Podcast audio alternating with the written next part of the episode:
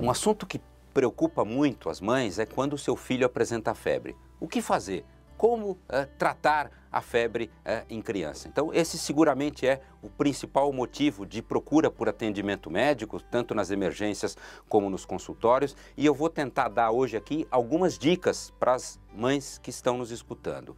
Então, primeiro ponto, lembrar que a febre não é uma doença por si, é uma reação do organismo frente a alguma ocorrência é, e, de maneira geral, não há necessidade de pânico. Então, é, o que eu queria destacar é que vocês evitem é, algumas medidas que eu percebo são usadas com bastante frequência e, ao invés de ajudarem, elas prejudicam a criança com febre. Então, não coloque seu filho com febre num banho frio. Né? Quando você coloca seu filho num banho frio, de fato a temperatura vai diminuir, mas isso vai provocar mal-estar na criança, ela vai ter calafrios e assim que você retirar a criança do banho frio, a temperatura vai ter um rebote e vai eh, se tornar mais alta do que era antes dela ter entrado no banho. Então, primeiro ponto, não coloque seu filho nos banhos frios. Um segundo erro que eu vejo frequentemente ser cometido são os banhos com álcool absolutamente proibido. Não coloque álcool ou compressas com álcool